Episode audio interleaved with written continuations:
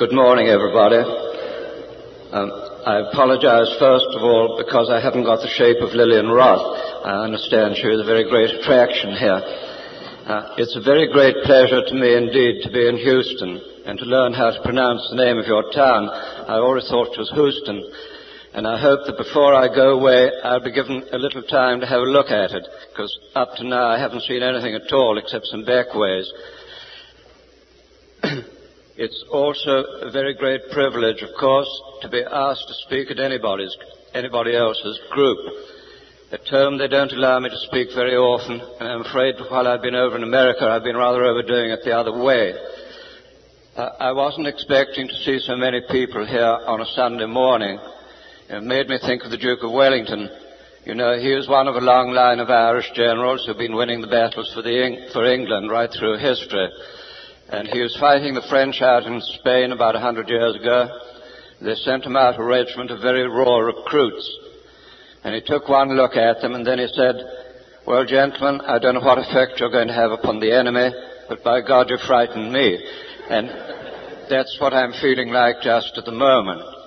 However, I'm just talking like this to give you a sporting chance to get used to my accent. It's a little different from yours, and believe me, I have my own problems with your accent. If there's anybody of very Irish blood over here who objects to my having a rather English accent, I'd better explain that I spent most of my active life away from Ireland. Most good Irishmen do, as you know. Well, now, I expect that most of you who joined Alcoholics Anonymous here joined a group that was in full working order. And even the oldest members probably joined AA when it was fairly known, well known in your country. And I thought you might like to hear how AA starts in a land where nobody's ever heard anything at all about it before. And anyway, you're going to hear about it whether you want to or not. And uh, I come from Ireland, you know. AA started over here in 1935. Well, after eight years, it slipped out across the ocean to Australia. And three years after that, that's 1946, an Irish Australian priest came over from Sydney in Australia to Ireland, to Dublin on holiday. And he was in charge of a big boys' town in Sydney. And one of our local newspapers thought it'd be a good idea to get an interview from him about this boys' town. But instead of talking about boys' town, he confined himself to talking about the good that Alcoholics Anonymous had already done in Sydney. And he had the impertinence to say that from what he'd seen of Dublin, we could do with a group of Alcoholics Anonymous ourselves. Well, that might have been just so much water under the bridge, as far as we were concerned, because in my, my side of the world, We've grown accustomed to hearing of rather queer societies starting up in Australia, going on for a few months and then dying out and nobody hearing any more about them. And certainly to an Irishman, it seemed one of the crankiest ideas that they'd ever heard of. The drunks should get together to try and persuade each other not to drink. I mean, so that kind of thing doesn't happen over our side, you see. But there happened, by the grace of God, to be also a member of a Philadelphia group over there at the same time. He was an Irishman who'd gone out about 20 years ago to make some money in America. He'd become an alcoholic and he'd been three years a member of AA.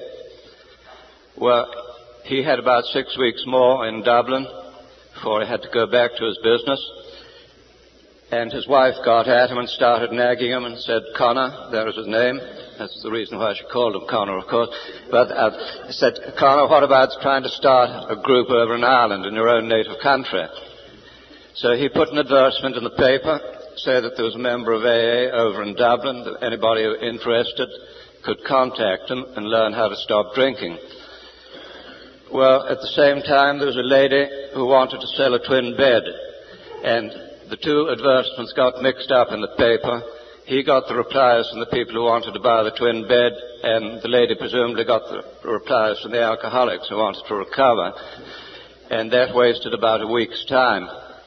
However, he put another advertisement in the paper, and this time the non-alcoholic sub or composer was on duty, and the advertisement appeared as it ought to have done, and he got about 20 letters.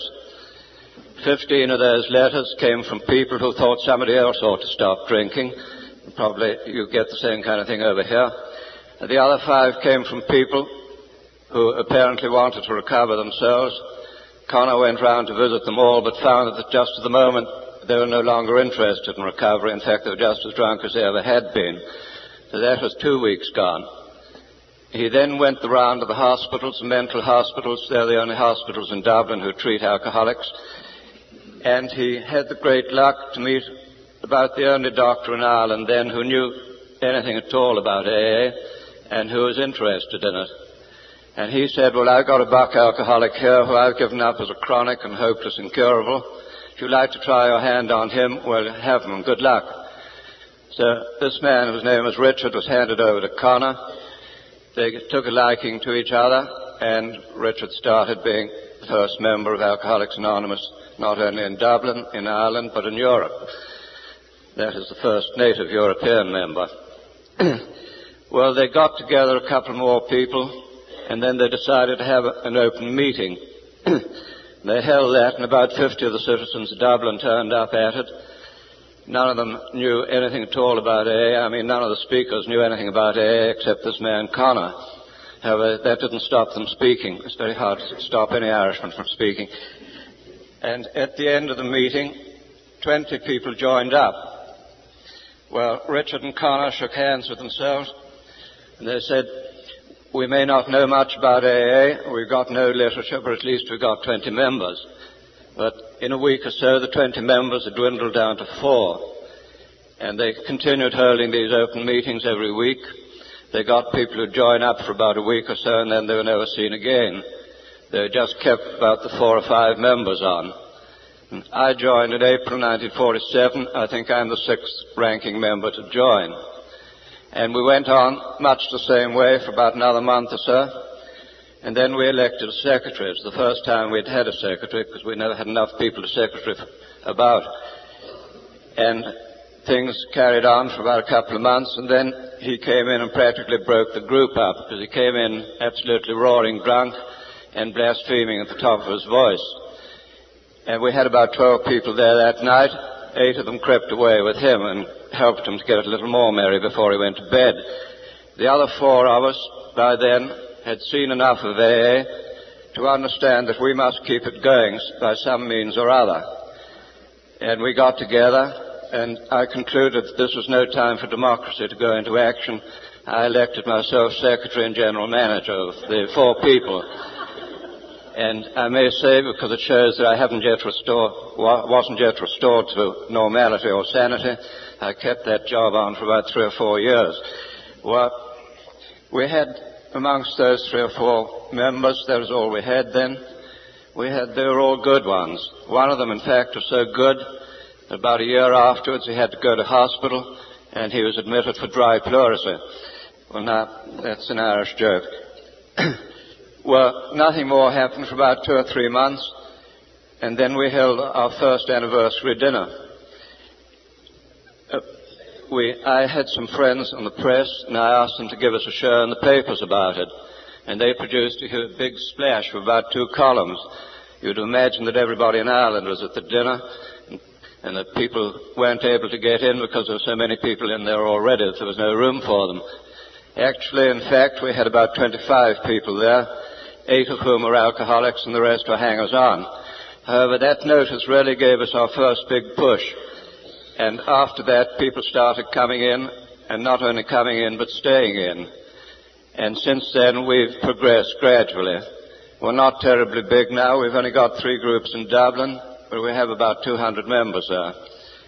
And most of them are fairly good members. Anyway, at the time I left Dublin, I don't know what, what they're doing now. well, after a bit, we thought we'd branch off out into the country. And some of you may know, some of you mayn't, but there's a certain amount of tension between the north of Ireland and the south of Ireland. They don't get on terribly well together. In fact, we have two different states in our country. That we thought we'd been reading, learning all about tolerance and that kind of thing. So we thought it'd be a good idea, a Christian idea, if we went up to Belfast in the north and tried to start a group of Alcoholics Anonymous up there. Well, we were warned by our friends we'd, we'd just be wasting our time. They said, first of all, you come from Catholic Ireland. They don't like that. And secondly, you come from Dublin. They like that even less. However, we got up there and we had a, a meeting there and we didn't find very much difficulty in starting a group. The only difficulty we found was at the first meeting because we'd earmarked a lady who'd been in hospital down in Dublin for a bit and had done fairly well with us. We'd earmarked her as a kind of first organizer of the group to keep it going when we'd started it.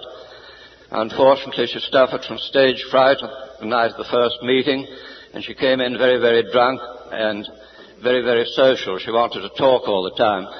And we had to take it in turn, the three of us who were speaking. As soon as we'd said our, our bit, we just went and sat beside her. Every time she opened her mouth, we rather ungallantly just jammed our hand on it. But it was a very trying meeting, I can assure you. well, after that, we thought we'd go further afield. We went to another town. We advertised we were coming and that we were holding an open meeting. Only two people turned up, and they belonged to the local temperance society. They were under the impression that we'd come to start an alcohol factory in the town, and they'd come to protest about it. We then went to another town. Again, only two people turned up. But this time it was really embarrassing because both these people were press reporters. And of course, they had nothing to report, but it didn't do us very much good. However, we have got going in the country now We've got 18 groups there. Our population is about three and a quarter million. And we have about 700 members in Ireland at the moment. Now, when we started in Ireland, you see, we've only been going about nine and a half years there. We came up against four difficulties which are more or less special to our country. The first is that in Ireland there's a very large total abstinence society called the Pioneers. They've got about a quarter of a million members. And the general idea in Ireland when AA started was that there was no need to have any AA at all. You had the pioneers. If anybody who drank too much wanted to stop drinking, all he had to do was to stop drinking and join the pioneers. And that attitude took a certain amount of beating down because naturally the pioneers thought we were muscling in on their territory too. However, we convinced them fairly soon that we were dealing with a different kind of person to the type they deal with, people who've never had any drink at all in their lives. And now they're very great friends and they bring us cases and prospects and things like that. Our second difficulty was with the Catholic Church.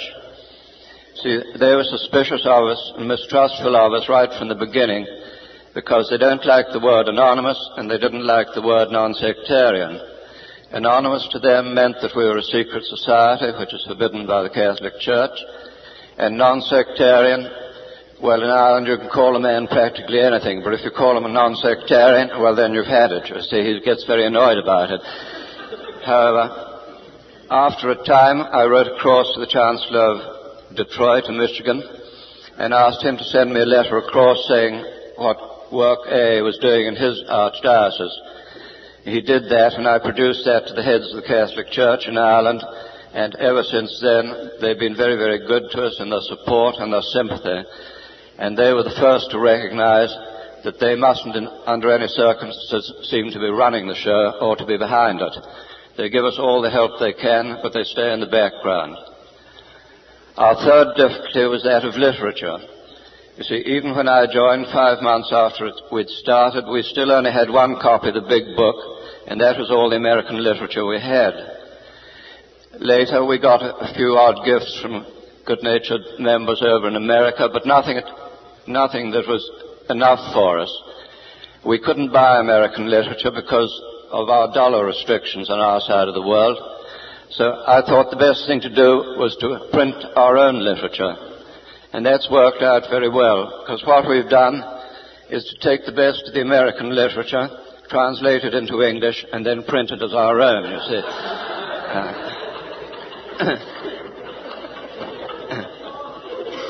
and the,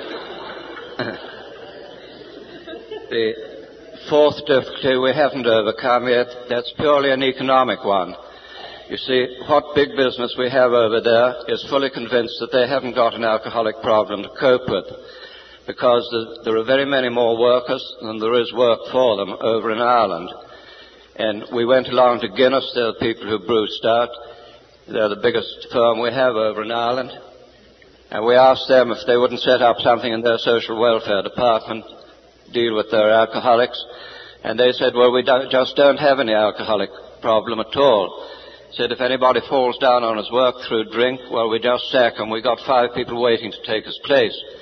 But that is a real difficulty because when an alcoholic is recovered and is fit to be employed again, it's very, very hard for us to find him employment. And you have a big jump on us in that way over here. Now, the only other thing I want to say about Irish AA is this, that we haven't got very many groups over there, and we're all getting rather sick of the sound of our own voices. You'll realize why by the time I've finished. But I do want to entreat anybody who does go over to Ireland to come and look us up and come and talk at our meetings. Dorothy told you she came to one of our meetings. She hasn't told you how very, very much we enjoyed her, and the people are even speaking about her still. I think what they're speaking about most is they're still trying to interpret what she said. However, if you do come, please do come and look us up because it gives us a very big boost. Well, now I've just told you as briefly as I can how AA was ready in Ireland for me when I became ready for it. Now I just want to talk a bit about myself. Well, my name is Sackville Mallins. I'm 58. I'm single. I was an alcoholic for about 30 years, and I've been dry by the grace of God in AA for just over nine. Now, we hold an open meeting in Dublin every Monday night, every week in the year, when people come in straight from the street, unsponsored, and of course we get people who are sponsored in as well. A few years ago, we were holding one of these meetings, and a very well dressed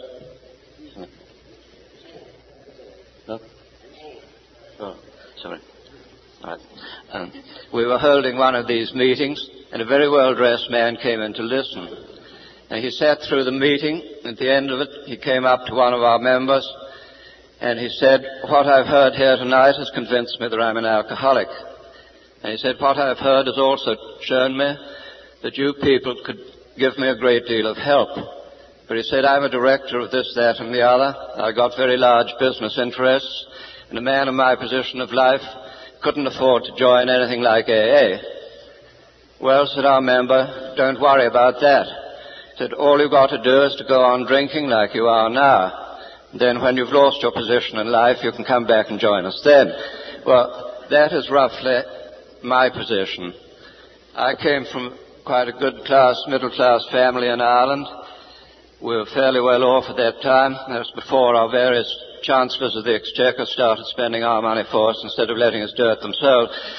I went to a very good, what you call private school. I liked that. I was good at games and work, and I got on very well with everybody. Then I had two years at Dublin University. I liked that because there was no necessity to work for the first two years. I found that out. And then I got a nomination to Sandhurst, which is your West Point, and began my career, my profession as a career officer in the British Army. A lot of Irish people do that. It's been part of our tradition for hundreds of years. Well, I liked the army. I got on well in that. I was international standard at one game, and that helped me on quite a lot too. But right from the start, and I never really started drinking before I went into the army. It was just at the end of the First World War. I started drinking differently to the other young people of my age. They could stop or have a good evening out and that was the end of it. But I couldn't stop. I was first in and last out and usually had to have a few corpse revivers the next day.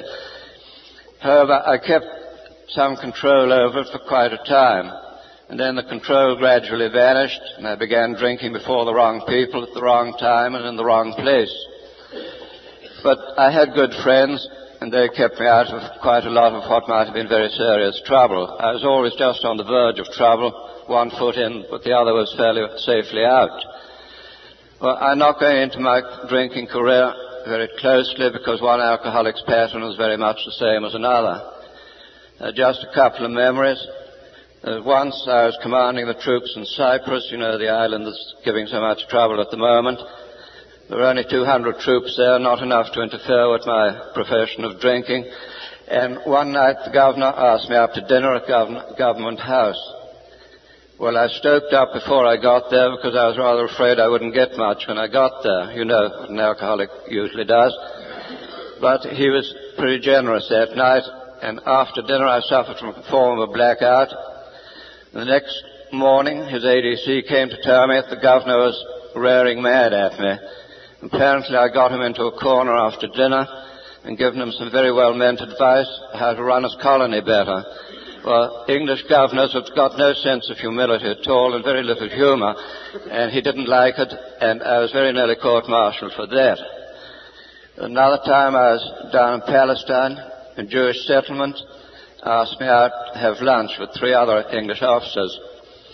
Uh, as usual, I prepared beforehand in case there wasn't anything produced when I got there, but they did, did us very well indeed, and after lunch I was very nice to thank her and they suggested we might like to borrow their motor launch, take it out on a very wide lake, about two miles wide, just go for a spin. Well, one of my usual things I did whenever I got drunk was to fall. I've fallen off everything practically that's hard on the ground in my time, including trains and trams and everything like that.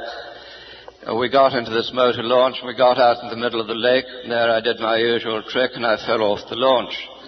Well, these other people, they were English, of course. Perhaps they were too good mannered to let me know that I'd fallen off, or perhaps they thought it was the usual way that I left a party, or they may merely just not have noticed it. I don't know. But anyway, the launch went on and I didn't. I was left swimming in the water there in full uniform and with very heavy boots on. And swimming is not one of the nicest pastimes under those circumstances. However, I swam about because if nobody else valued my life, I did, and I didn't want to drown. But gradually, I got tired, and I said to myself, well, Sackville, you've had it at last. This is the end. I pointed my feet down towards the bottom of the lake, preparing to follow them as soon as necessary. And then I found I could have stood on the bottom of the lake the whole time. There's only one other story I want to tell you. It hasn't got a moral either. But over in, in Dublin, they close all the public houses down on our national feast day, St. Patrick's Day in March. And one March the 17th, I woke up to find that I'd organized things very badly. I had a hangover of all hangovers. I got no drink in the house at all. And I remembered this horrible doom that comes over Dublin every 17th of March. You can't buy a drink outside. However, I wandered out just hoping that a bottle would fall from heaven somehow or other. And I met a friend, and he said, well, you're just a little wrong. He said, there's one place where you can get drink and get as much of it as you want. And he added, even as much as you can take. Um, if you go down to the Irish Kennel Dog Show, all you do is you pay half a dollar to get in. You needn't worry about the dogs. There's, there's a long bar there, and you can stay there for the rest of the day drinking until they close. Well, I got down there and I found it was exactly as he'd said. I waded through platoons of dogs and people like that, but when you got to the bar, everything was all right. There were about 14 barmen behind it, all willing to serve her, and I kept most of them busy. I'd fall asleep every couple of hours or so and then wake up and find somebody else was sitting beside me. In the afternoon, I woke up and I found a man sitting beside me who looked very, very cross. Well, I couldn't see what there was to be cross about. There were still oceans of drink in front of me and still people willing to serve me and him. So I asked him what was the matter. And he pointed out through the door of the bar and he said, look out there. Well, I looked out. There was nothing unusual. Was a dog show. People walking their dogs up and down waiting for them to be judged. And I said, oh, what's the matter? And he bent over to me and he said, you know, you'd think people would have more sense than to bring their dogs to a place like this today. uh, it just shows you there are always two points of view about everything. Well, I lasted 26 years in the army. It was a little difficult at time, but I got through. I was sent to hospital every now and again for, for the results of drinking. The army doctors were very kind. Sometimes they call it gastritis, sometimes malaria, sometimes sandfly fever, and once they even called it water on the knee. But I was head up for threats of court martials practically monthly, and life was getting very, very grim.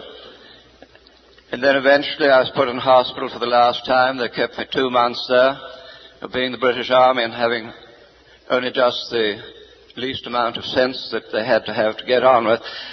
They put me on a diet which included a glass of whiskey and a big bottle of beer every day. At the end of two months, they turned me out as fully recovered. And then I was sent home from, I was down in Sudan, then I was sent home to London. Well, alcoholics are optimists, and I imagined for quite a long time that I was sent, being sent home for promotion. When I got back in London, however, I found that wasn't the case. I got a letter one day in 1941 telling me that the Army Council had accepted my retirement with very great regret. Well, their regret was no greater than mine because I hadn't even heard that I was thinking of retiring. And when I got over my surprise at finding they thought they could get on with the war without having me to help them, I was just filled with resentment. I thought they hadn't played the game by me. They'd been unfair. So I went off to show that they were completely wrong in the way they looked at me. I went off on the biggest bout I'd been on up to then, went on for about a fortnight. It was practically a continuous blackout. When I came out of that, I realized I'd lost my profession. I was now a civilian again. So I thought, well, now I'll start things properly now, and I cut drink out. And to do that properly, I put myself away in a home for a month. I left that home because all it did for me was to give me another resentment, this time against the doctor. I thought the only exercise he took every week was just come in and collect a check, because he never did anything else for me, as far as I know. And when I left there, I resolved to myself that if I was ever mad enough to have to pay good money to a doctor to recover, to stop drinking, well, then I could be locked up for good. And I went away fully convinced that I was going to start life without any more drink. And on the way up to London, I thought, well, it's a poor way of starting a drink if you don't celebrate uh, a life, if you don't celebrate the starting of it. And I went in to have a drink, just one. Well, I was carried back to bed that night in the usual fashion. About a week after that, I passed out through an overdose of phenobarbital. That kept me busy for about a week. By that time, my parents caught up with me. They thought I was still out in Egypt. I hadn't written to them for about a year. And they asked me to come back and live with them a term in Dublin. Well, I thought, here's another chance. I'll go home and live with the family. Everything's going to be grand. The old geography cure, in fact. When I got over to Dublin, I found people still drank there. And of course, I seemed to gravitate naturally towards people who drank more than the others. I'd convinced myself then, I was 43, that I was too old to start working again in civilian life, so I just loafed about and drank. I gave up every idea of religious, uh, attending my religious duties, and that hurt my mother more than anything else. I made life miserable for them. I'd disappear for a fortnight or three weeks at a time. They wouldn't know where I was. I wouldn't have told them. Then I'd come back and just start off life again as if I'd only been away for half an hour. They couldn't ask people into the house because they didn't know whether I'd come in and ruin everything by appearing drunk. And I added a little routine of my own. I started taking Benzedrine in the morning just to make me fit to, feel fit to drink. Then I'd drink all day, and as long as I was sober enough to remember that I was drinking, then I'd take Paraldehyde at night to put me to sleep so that I'd be fit enough to take the Benzedrine the next day. And that's not a very nice way of living. In fact, it doesn't do much good to your health. Over about six months before I joined AA, my mother asked me as a special favor to go and see a specialist of her own choosing. Strangely enough, he turned out to be a mental specialist. I suppose she'd made a mistake or something. But anyway, I went to him, and I was as honest with him as most alcoholics are with their doctors. I told them all about everybody who was driving me to drink, and if they'd only leave me alone, that I'd get along quite well. And he listened to me very patiently. He said, you know, you're going mad, but you're not quite mad enough to be locked away for good yet. He said, you soon will be if you live long enough. Well, that frightened me for a whole week. I didn't have a drink for another week. And then I started nibbling again. And I started in on my last bout, which went on for about two or three months. Then on the morning the 28th of April, 1947, my mother came into me in my room when I was still trying to sleep off the drink the night before. And she said, I want to tell you that we've just cut you out of the family will.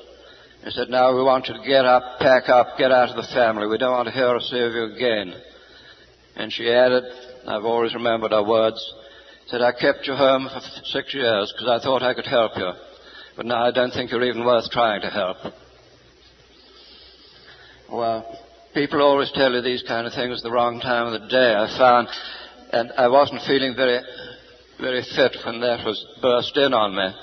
However, I can tell you I sobered up like a shot. And in fact, that was the best day of my life. For the first time, I really realized where I got to in life through drink.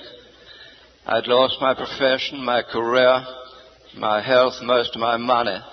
None of that made any impression on me at all. As long as I had my home, well, I had just enough money to go on drinking. Home represented security to me. But I knew myself well enough to know that if I lost my home, it'd be only a matter of weeks or so before I was on the streets. And I saw that something had have to be done about it. I didn't know what. And then the grace of God put it into my mind to remember that interview about AA that I'd read about six months before. And I thought, well, this was about the only thing I haven't tried. And I managed to patch up a bargain with my mother that she'd let me stay on a term while we saw if AA could do anything for me. But if I couldn't and I continued to get drunk, well, then I'd just have to leave the family for good, or the next day, the day after I got drunk. I thought that was a very generous bargain. I still think so. For an hour after I'd made it, I worked out to myself that I'd been trapped into going into AA. So I went out and got plastered again. However, I made my way down to a meeting that night. I was doped when I arrived. I was drunk. I'd lost any faith in God or myself or anybody else. I wasn't expecting anything at all from AA. I didn't know what to expect for one thing. And I listened to what the three speakers were talking about. They told me something about their own lives. I was just able to understand enough of what they were saying to realize that there were people who'd been drinking the same kind of pattern as myself. It was what I saw in that room that made the difference to me. I saw rows of people around me. I saw these people who were talking. They were people who'd been drinking like I was still drinking. They've been people who've been thinking in the same screwy way that I was still thinking in. Yet here they were, sitting quietly, able to sit still on their chairs, relaxed. People who could laugh again, thing I hadn't been able to do for a long time. And something started to well up inside me and to tell me, you've come home at last. These are your people. These are the people you've got to stay with. At the end of the meeting, I went up and I joined, and I became a member of AA. And it seemed terribly easy then. All I had to do was just stop drinking and cling on to these people I'd just met. And then I had to walk home about a mile in the dark to my home. And on the way home, it seemed to become harder again. This idea of stopping drinking seemed to become crazy again. Then that new hope that had been born in me at the meeting, it started to whisper to me again. And it said, but those people you met, they did it. They've recovered. You can too if you really try. Well, I haven't had a drink since that night.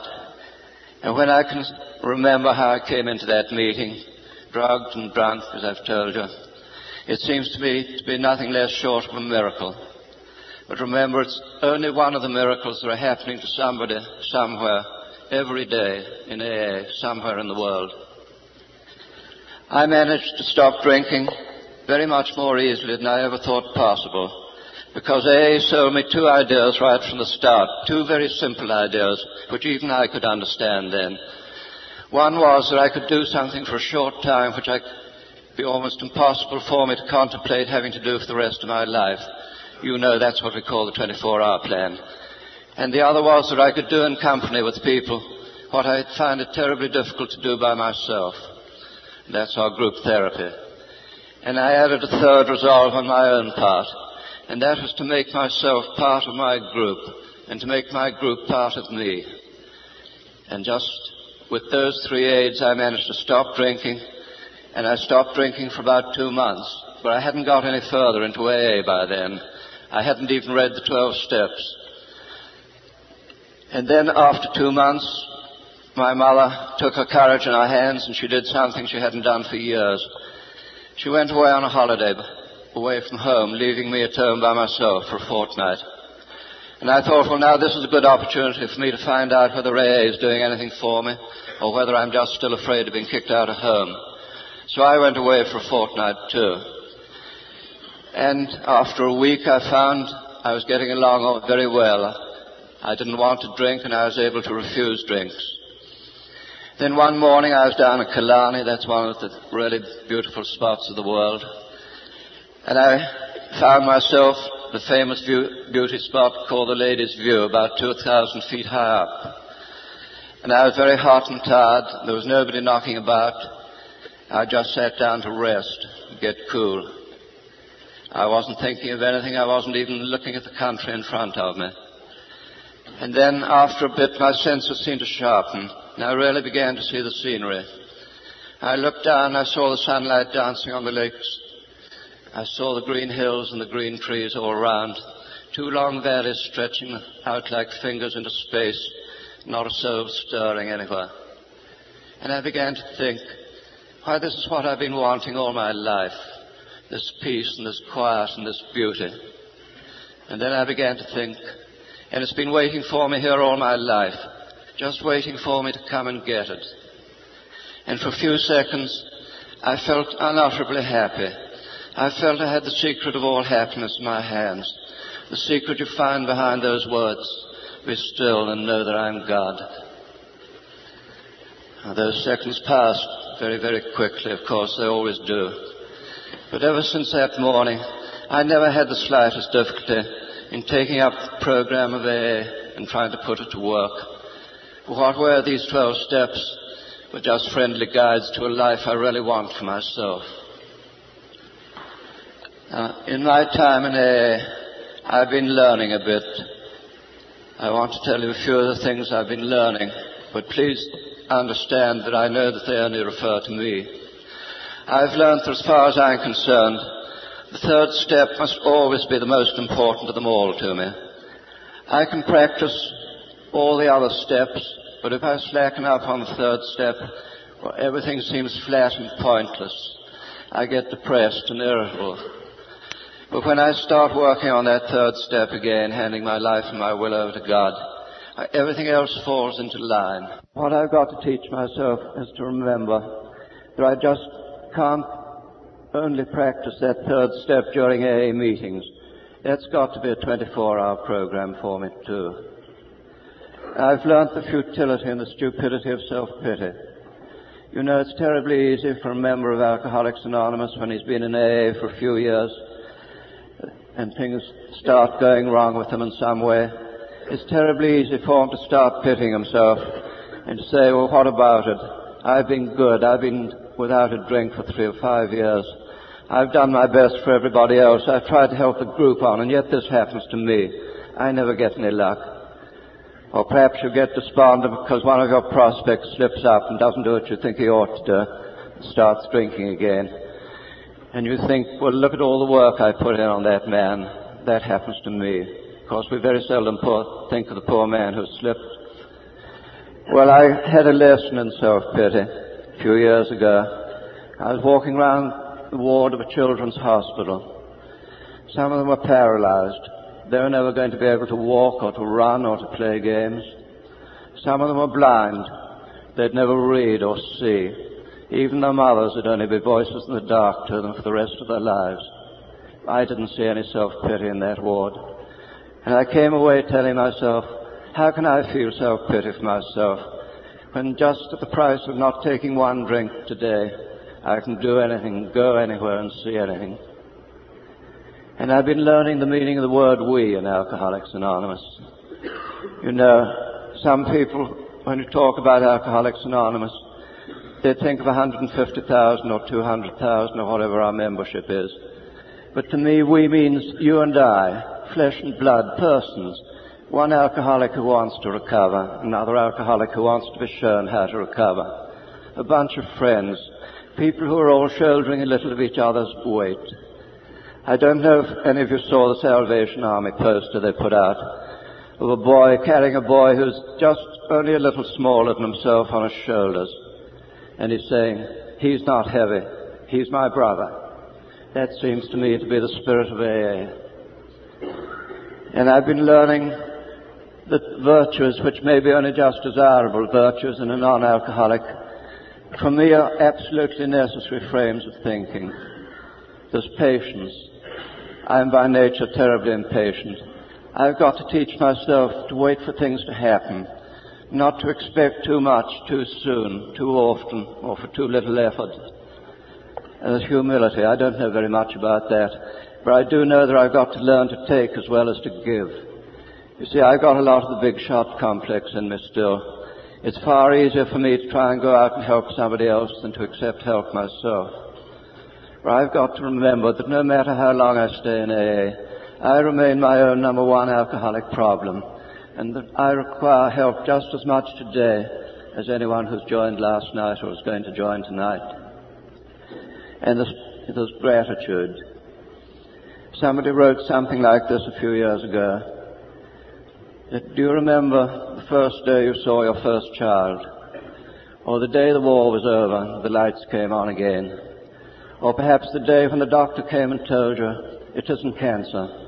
And oh, the wonder of it all. But now you're used to it. No wonder. Very little gratitude. Gratitude to me means remembering to teach myself to keep on being grateful. First to God who gave me to AA gave me AA, then to AA, which gave me my friends in AA, and then to the, all the individuals who've been helping me on every day and every night since I've joined. There was a Trappist abbot once who spent most of his life, most of his health, most of his strength in building a new abbey for his order. When it was finished, he got his monks together and he said to them this, he said, Be very careful where you place your feet in this building, for wherever you walk, you'll be treading on my heart. That's what I feel like about AA. I owe it so much. I owe it my life, my reason, my health, my happiness, everything that I have, everything that I am today. And I owe that not to any merits of mine, but just to my poor efforts at trying to carry out our program, our 12 steps our very simple program. Our program, which for me in its simplest is expressed by the words love and faith. My love, my duty for God as I know Him. My love for all of you in Alcoholics Anonymous. And if I'm lucky, a little of your love for me. As for the faith, it's expressed in better words than I could give in these few lines. And I said to the man who stood at the gate of the ear, Give me a light so I may tread safely into the unknown. And he replied, Go out into the darkness and put your hand into the hand of God, and that shall be to you better than light and safer than a known way. And God bless you all, keep you all safe.